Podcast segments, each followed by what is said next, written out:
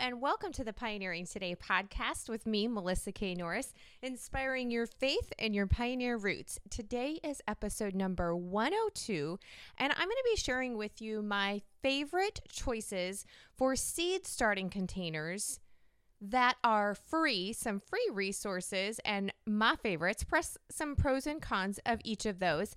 And then one resource that is paid, but that I highly recommend getting. So we're We'll be sharing about starting your seeds indoors and the benefits of starting your seeds indoors and growing your own seedlings. Today's episode is a fun one. It is actually one of our live shows. So we have the regular Pioneering Today podcast, and then we also have the Pioneering Today show, which is done over at Facebook and it's done for Facebook Live. But then I do bring the videos to YouTube and then I pop them in a blog post as well because I know not everybody is on Facebook. So I want to make sure that I get the rest y'all covered too. But you can join us live, and it's every Thursday morning at 8.30 a.m. Pacific time right on my Facebook page, which is facebook.com slash Melissa K. Norris, so you can follow us there. I took out the best parts of the recording and the information today and created this podcast from it. But there's also the accompanying blog post. So if you want to view the video there, and then of course check out all of the links that we're going to be talking about there and the resources, then you're able to do that. And so you can actually watch the video and see the things that I'm talking about as well, which is really fun. So I would love to invite you to come and join us for those live shows as well. The best seed starting containers, my personal favorites those that are perfect for when you're on a budget, and what you need to consider when you are picking the containers to start your seeds, particularly by which plants that you're planning on starting from seed and growing, because the type of the plant will give you some consideration that you'll need to take into when you're picking out your containers. When we are picking our containers, one of the first things that you're going to need to know when you're deciding to start your seeds is you need to know in your area where you live what your last average frost date is. Now, I actually have what I'm going to be sharing with you guys live today up in a blog post, melissaknorris.com slash seed containers with an S there, plural. You can go there and I've got a link that you can pop in if you don't know what your last average frost date is, because that is what we plan all of our crops by when they go in the ground and when we need to start our seeds so the plant is at the proper stage when we can move it outside to get our harvest. For me, our average last frost date here, I'm in the Pacific Northwest, I'm in the west side up in the foothills. It's actually starting to spit a little bit of snow again this morning in Washington state. For me, the map will say that my last average frost date is the end of April, but we usually can get some sneaky frosts in there here, especially being so up into the mountains and in the foothills. So I typically extend that last average frost date that it says is for average for our area out by a week. We typically don't put things like tomatoes and pepper plants and those type of things out until the mid to the end of May, just depending upon the year and what the weather is like. That means that I need to start my peppers and my tomatoes, and onions. Onions are actually take, if you're starting onions from seed and not doing sets, those you're going to be putting in very first thing that you're going to be starting from your seedlings indoors, starting those seeds. And then tomatoes and peppers, because those take longer to grow before they're ready to harvest. So if you've got that short growing season, think about if you're going to be putting those in and you want to start those from seed, this is going to be the time that you need to start getting all of these supplies ready if you don't have them. Seed starting containers, there are tons of seed start options that you can start your seeds in. I'm a frugal girl. Raise your hand if you like free because that's the way I like to roll. I like to use as much free resources as possible or reuse things that I've already got in my home instead of putting them in the trash or recycle or whatever that I can get another use out of them. One of the first options that you can use is egg cartons. Save your egg cartons. One, they break down great. They already have little individual slots here that you can fill with soil to put your seeds in. Now, I love this because it's absolutely free. Another thing, if you want to plant the egg carton down into the ground with your soil, then you can do that. It will decompose. However, when it comes to transplanting them out there, you need to make sure that you don't just plop them in. You need to shred the bottom really well because it won't decompose fast enough as the roots grow out. if you decide to go the option in using egg cartons, which I do, one of the cons of using the egg carton is it's very porous. So it will soak up a lot more water than other type of container choices. You just need to make sure you keep an eye on it and you keep it well watered and you keep it moist. One of the only really the drawbacks when it comes to the egg cartons. Now, when you start your seeds, you're going to put your soil in and you're going to dampen the soil. You'll put your seeds in and then you will cover it up with plastic because we need to keep all of the moisture in there until those seeds have germinated or began to sprout.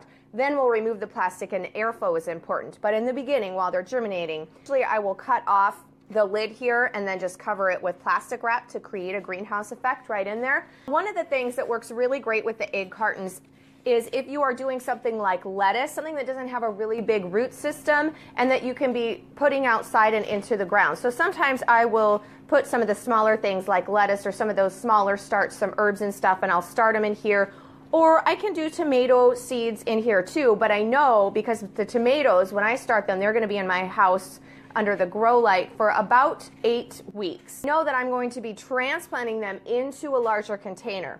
But these are great because they're small and compact if you're starting a lot of seeds at once. I like to use the egg cartons and it's totally free, right? That's one free option that I use quite frequently. Another option that I really like to use are these. This is a the clamshell containers. This was an organic lettuce container, had some mixed greens in there. A lot of times, if you go to stores like Costco or really big um, stores, you will get apples that will come. The apples are in individual plastic clamshells as well save those. If it's got this lid like this, then you have an instant greenhouse. This is a mini greenhouse when you are starting your seeds, and we love that. This is nice because it's deep, so you have a lot of inches there for root growth. This can be a great soil start or seed starting container all on its own, which I have been saving these to start my own seeds. Fill it with soil, you'll put your seeds in there, wet it down, and then you just simply close the lid and it will create a wonderful moist greenhouse effect in here. And once the seeds have sprouted, then all you have to do is just open the lid and you've got it here. This is nice because it's so deep. This is to be perfect for onion sets. You could do tomato sets in here, peppers, any of those type of starts because tomatoes more so than peppers, but tomatoes have a big root system. And because tomatoes are something that when we're starting them indoors at home, usually we're starting them and they're going to be growing for a while in the house because tomatoes and peppers really love heat. We can't put them out early. But here in your shorter growing season areas, I've got to start them early because if I don't start them indoors, if I try to start them from seed outside, our growing season is so short, I won't get any harvest. For my tomato plants, because I know they've got that big root system on them, I go with a deeper container. And another one that we can use, which would again be something that you probably were recycling or could maybe be tossing out, are milk cartons. Can you use the plastic clamshells on a heated germination mat? Um, Amy, that's a great question. It would depend on how hot that germination mat gets. And to tell you the truth, I do my peppers and my tomatoes in the house, and I've never used a germination mat. Now, if your house is really, really cold, then you might want to look into that, and I'll have to double check the temperature ranges on that to see how warm they get. I would imagine that it wouldn't, I don't think that it would melt the plastic. I don't think it would get that hot because if it got that hot, it would damage the seeds. Usually, we want soil temperature for your warm weather plants, especially peppers, depending on the hot peppers too, like jalapenos, those type of peppers, and your tomatoes. We need our soil temperature and not necessarily the air temperature because soil temperature can still be cooler than what the air temperature is. The soil temperature needs to be 60 to 65 degrees Fahrenheit. Most of our summer's vegetables, so your summer garden vegetables you'd be putting in after your frost dates. Most of those need that soil temperature at the 60 to 65 degrees Fahrenheit in order for them to germinate and grow. However, tomatoes and peppers, and especially not so much the sweet peppers, but your hot peppers, so think those spicy heat factor ones, they actually do better if they have a higher temperature for their soil when it comes to germination. So between 80 and 85 degrees for tomatoes and peppers is preferable, and that's Fahrenheit, of course.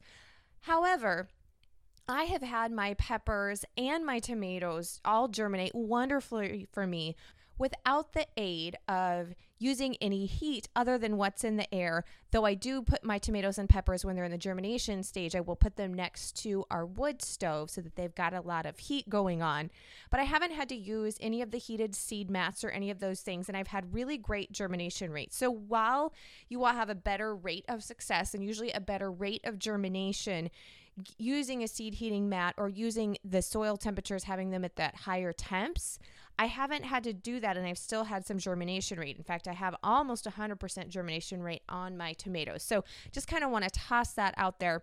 Though, if you're doing a lot of those hot peppers, you are going to want to have that soil temperature. It's more important because I have had trouble with my jalapenos, but not my sweet peppers on the germination rate. And especially if the soil temperature gets too cold, then they don't thrive and they're not going to grow very well. Just a little side note there on your temperature ranges and what's actually worked best for me, but what is recommended.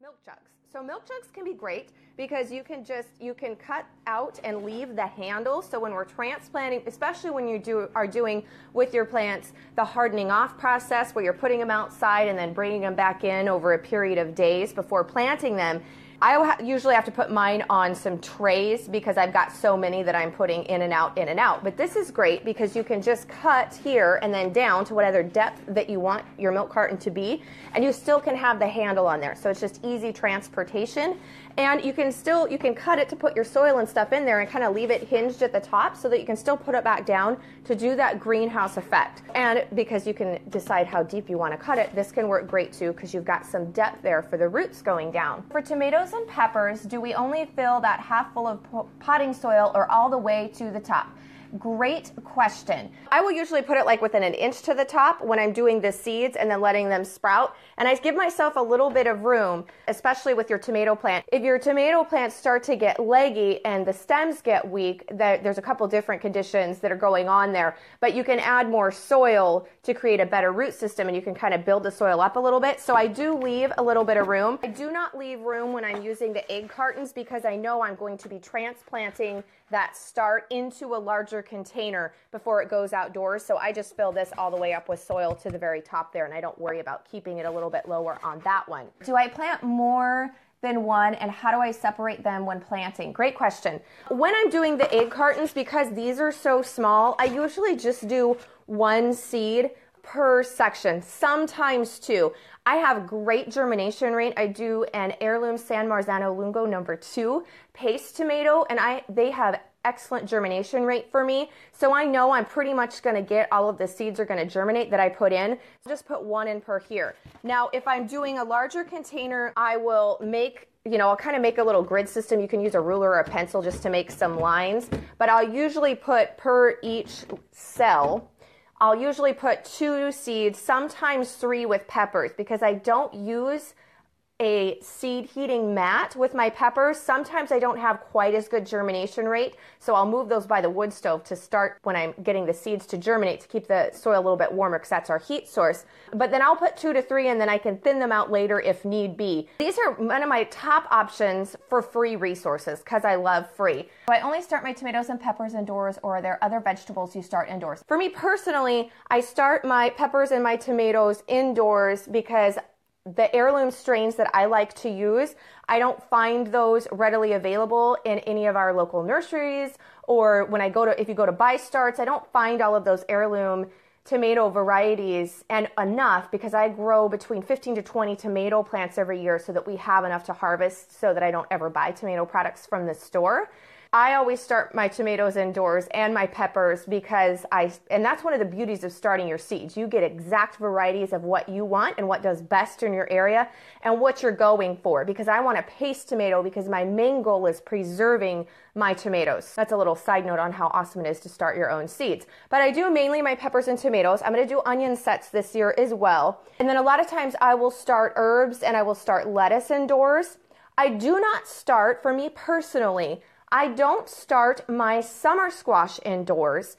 And the reason for that is because when I've done starts of summer squash and then I have planted them outside and I've done another hill that I did direct sow, which is where you just put the seed in the ground, you're not starting it indoors.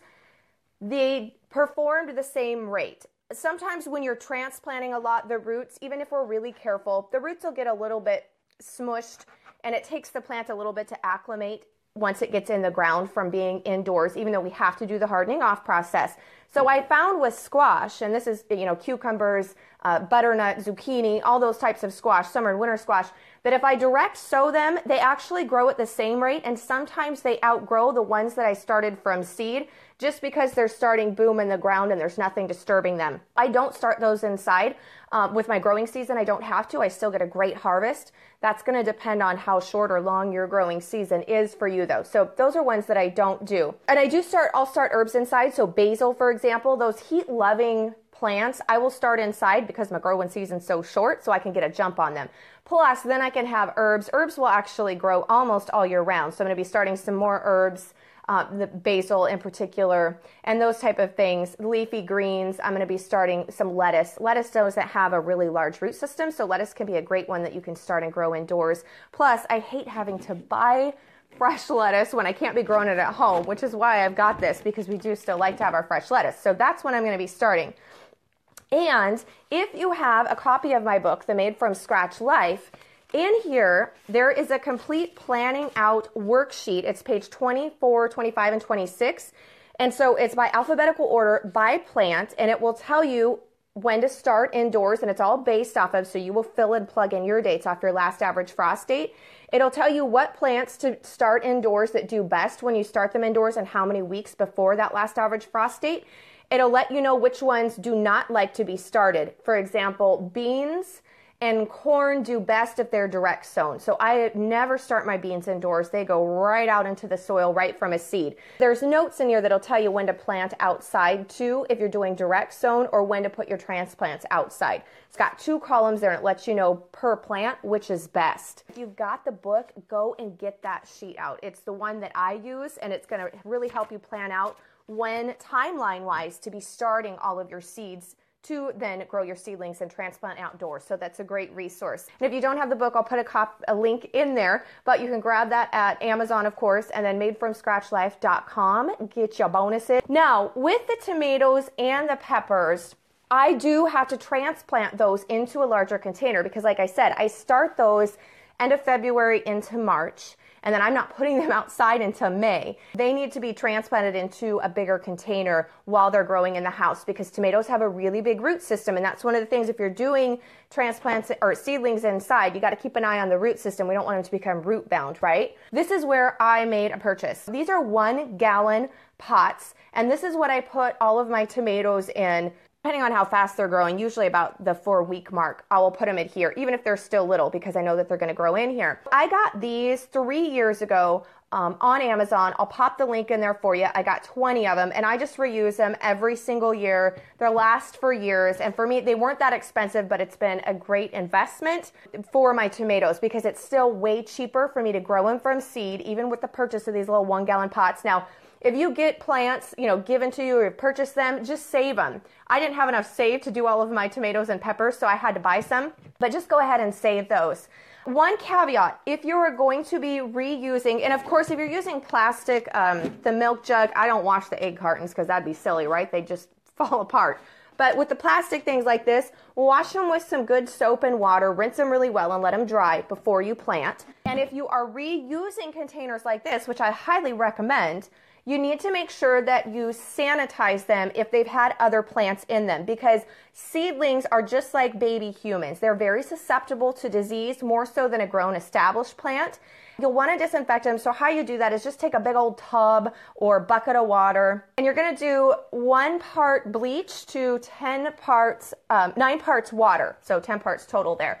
And then you'll let them soak for 10 minutes. Then take them out and then scrub them really good with some hot soap and water still and then rinse them well and let them dry. So the reason for that is, is if there's any disease in there that we're not transferring that to our baby plants and to our baby seedlings that could be from a contaminated pot because we're going through the work of starting the plants, right? Putting the soil and using a grow light, doing all of this. And then we wouldn't want to miss just one step and then actually have them get disease, uh, you know, dampening off fungus, different things like that that can be transmitted through the soil. So that's why we do need to disinfect our pots, but it's a pretty easy process. I mean, you just dump a little bit of water and bleach in a big old thing and let them soak for a little bit and then wash them out. I've had for three years. I actually, confession, right before we started, you guys, I didn't put my pots up after I pulled them out of the greenhouse this year when I winterized and I left them sitting on the ground next to the greenhouse. So these have been covered in two feet of snow. These have been out in the rain and the wind and the ice and the snow, which I'm not recommending. I'm just saying it's the truth. That's where I left mine. I forgot a stack out there. So I ran out and grabbed that this morning and just rinsed it off with the hose. So I didn't bring dirt into the house to show you. So they are really, um, they're well made. They're, I don't want to say they're indestructible, but they're going to hold up for you. My personal favorites for using seed starting containers. You know, some people like to use peat pots. I don't use those because it's something that I have to buy every single year, and I don't like to do that. It's not something that I can reuse like I can these. It was a purchase, but I can reuse those. So I don't do that. Plus, there's sometimes some questions on the sustainability of using the peat moss, the little peat pots, you know, that you'll see in the store, the plugs in those for those. So those are just some of the reasons that I don't use those. There's lots of containers. It makes a really cool picture and people will use an eggshell, an empty eggshell and they'll plant in that. And I don't do that because one, it's super, super small. It's going to be really hard to create a greenhouse effect in that because eggshells are sharp and I'm going to have to remove it from that fast anyway. So I save my eggshells because they're an excellent source of calcium and then instead, I crush those up and I put them in the hole when I am planting into the soil when I'm planting my tomatoes and my pepper plant. If you are interested, you guys, in raising your own food and becoming self sufficient, I am going to be doing a free live, it's online, but it's going to be live, free masterclass talking about teaching you exactly, walking you through the process that we do of planning out your harvest and your crops for a year's worth of food. So, we're going to be talking about vegetables and fruits and livestock and how we plan all of that out and what that entails to raise a year's worth of food.